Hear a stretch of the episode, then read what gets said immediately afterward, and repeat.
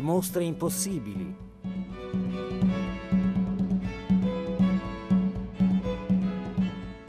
Sono Lucia Travaini, insegno al Dipartimento di Studi Storici dell'Università di Milano Statale e mi occupo di storia delle monete medievali e moderne sotto punti di vista eh, assai diversi. Le monete sono presenti in ogni aspetto della vita, nel passato come oggi. Non si può farne a meno per qualsiasi impresa in pace e in guerra. Il tema di questa mostra impossibile è Excalibur nella Sicilia normanna. In questa storia ci sono migliaia di monete d'oro che passarono dalle mani del re di Sicilia al re d'Inghilterra Riccardo Cuor di Leone, il quale a sua volta donò Excalibur al re di Sicilia e siamo alla fine dell'anno 1190.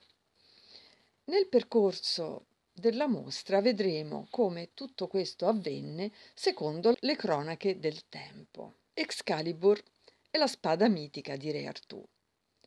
Si può dubitare che sia mai esistita, mitico il re e mitica la spada.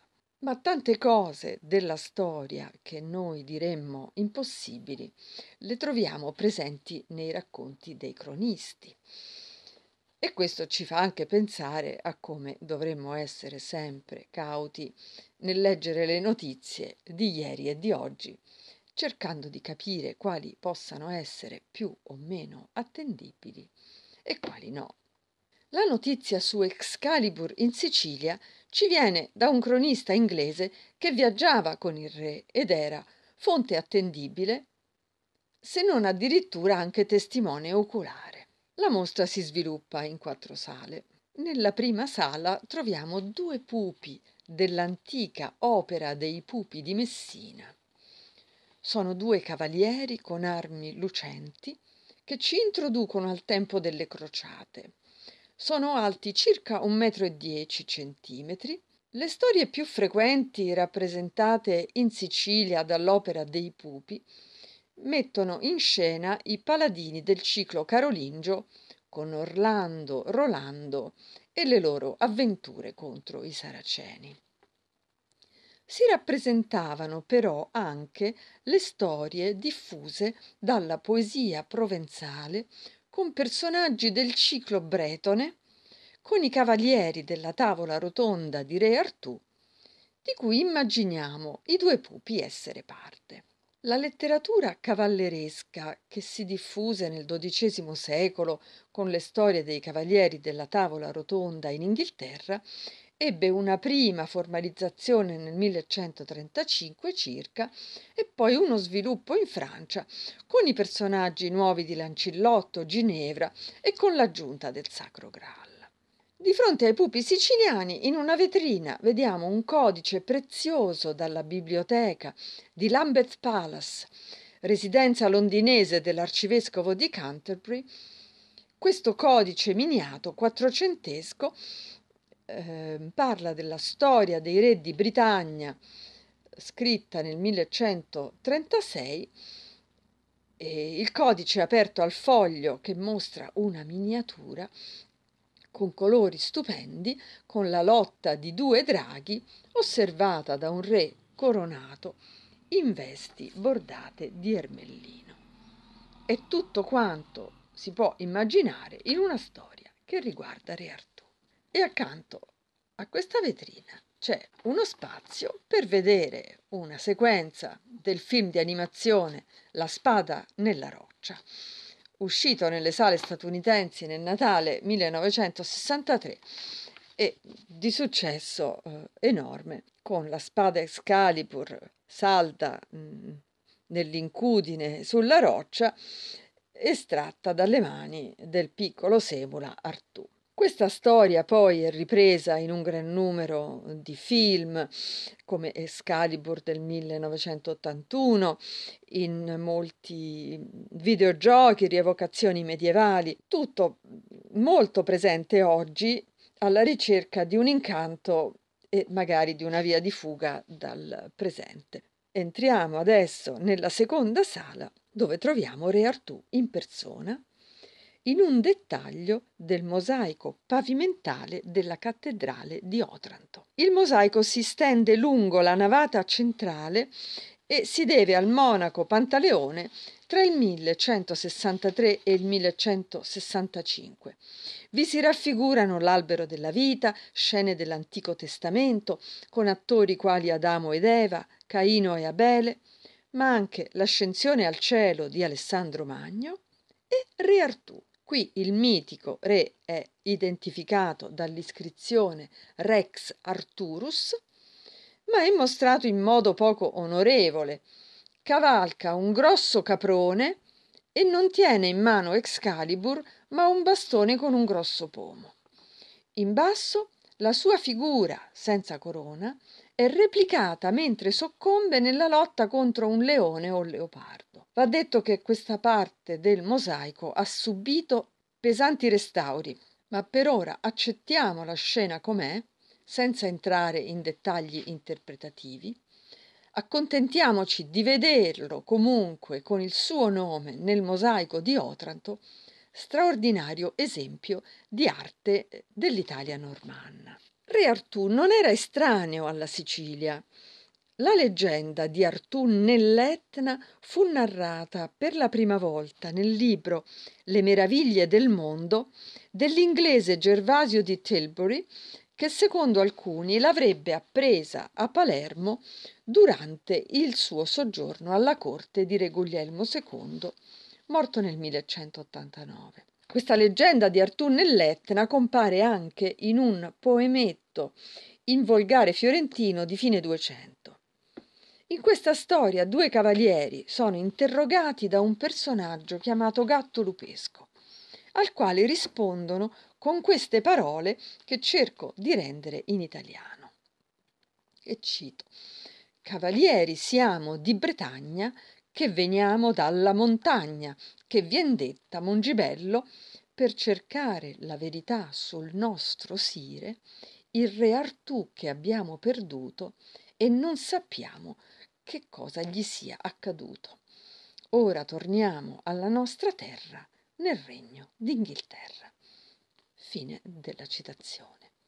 Tutte queste storie furono raccolte da Arturo Graff alla fine dell'Ottocento nel suo saggio Miti, leggende e superstizioni del Medioevo. Lasciamo ora Artù al suo destino e pensiamo alla sua spada. Nella terza sala troviamo alcuni degli attori delle vicende che portarono Excalibur a Messina nel 1190. Guglielmo II re di Sicilia dal 1166 al 1189, lo vediamo in un dettaglio del mosaico nel Duomo di Monreale che egli stesso fece costruire.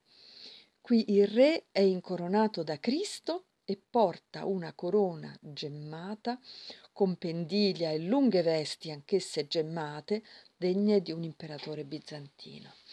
Nel 1177 Guglielmo sposò Giovanna, figlia del re d'Inghilterra e sorella di Riccardo Cuor di Leone. Come spesso accade per le donne, e non solo nel Medioevo, non ho trovato una bella immagine di lei per la mostra. Vediamo ora perché Riccardo Cuor di Leone arrivò a Messina. Nel 1187 Saladino conquistò Gerusalemme, lo sottrasse ai Latini e da qui prese il via la terza crociata per riconquistarla. Si raccolsero ingenti fondi e fu davvero una crociata dei re. Il re di Francia Filippo Augusto, l'imperatore Federico Barbarossa e Riccardo Cuor di Leone, re d'Inghilterra dal 1189. Qui vediamo Riccardo Cuor di Leone disteso nella scultura tombale della cattedrale di Rouen in Normandia, dove si conserva il suo cuore mummificato. Guglielmo II aveva promesso aiuti per la crociata, ma morì nel 1189 senza figli e gli successe in modo travagliato Tancredi, conte di Lecce. E quindi cambiò la scena quando Riccardo si trovò in Sicilia. Riccardo partì dal porto di Marsiglia nel luglio 1190 e con lui viaggiava il cronista inglese Ruggero di Howden. Arrivato a Messina, Riccardo chiedeva ospitalità per sé e per la flotta per passare l'inverno, chiedeva di prendere con sé la sorella Giovanna che il nuovo re teneva rinchiusa a Palermo e chiedeva la sua dote di 20.000 once d'oro, ma Tancredi non voleva pagare.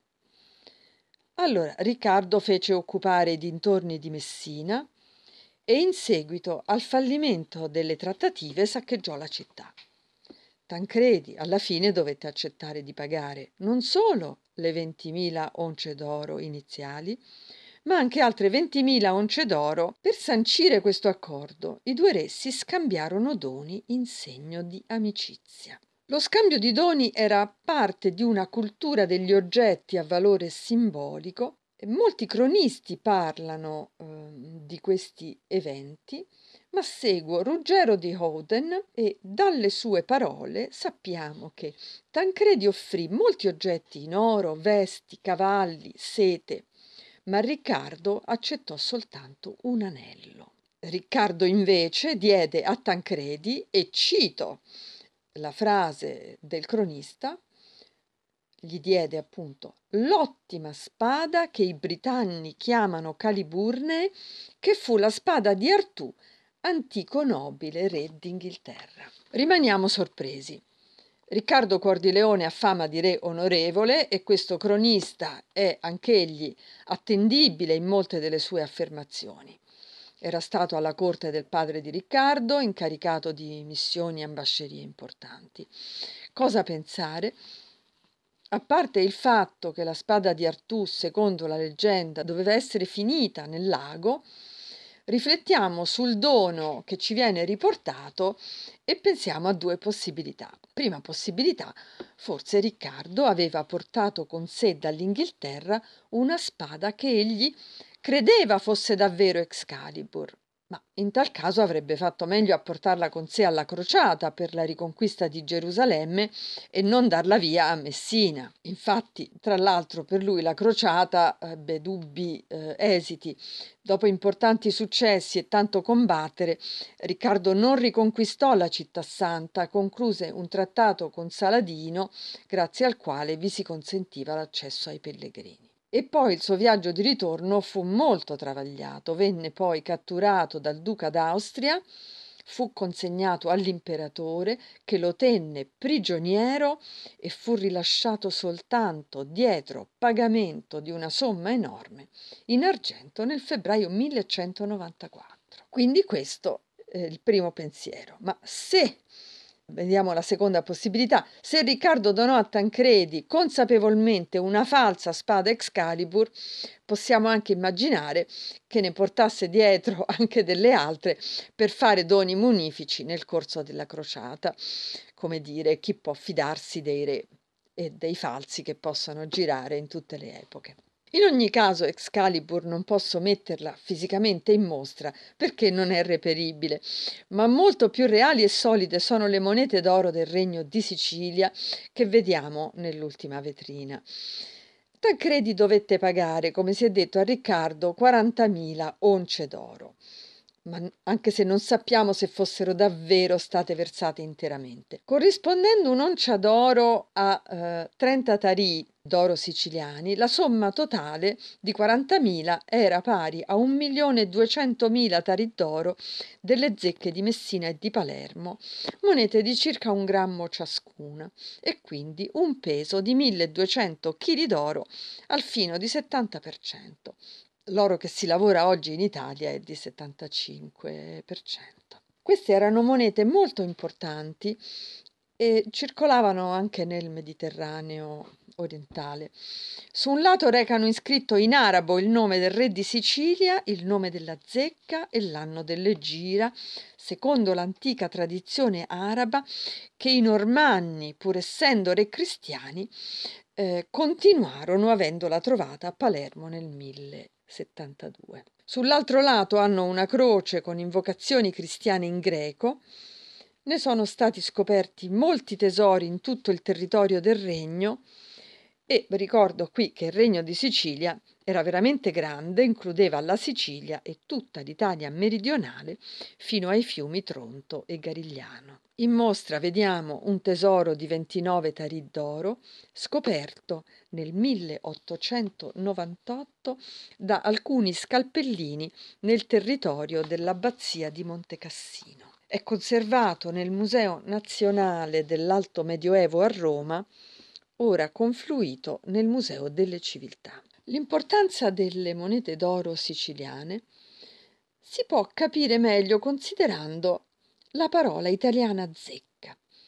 Questa deriva dall'arabo sicca e quindi proprio dall'esperienza di monetazione aurea arabo-normanna. A nord del regno non si batterono monete d'oro fino alla metà del 200 nel 1252 Genova e Firenze furono le prime città a battere monete d'oro e Venezia soltanto nel 1285. Proprio quando Venezia batté i primi ducati d'oro, nello stesso momento cominciò a usare la parola araba zecca per indicare appunto l'officina dove si producevano, il che indica un trasferimento tecnologico, cioè la sapienza nella manifattura, la produzione delle monete d'oro, perché eh, le parole non arrivano a caso e quindi la tecnologia porta con sé la terminologia come oggi eh, vediamo nel linguaggio informatico. E così la storia di una spada mitica ci ha portato alla realtà viva e presente della nostra lingua.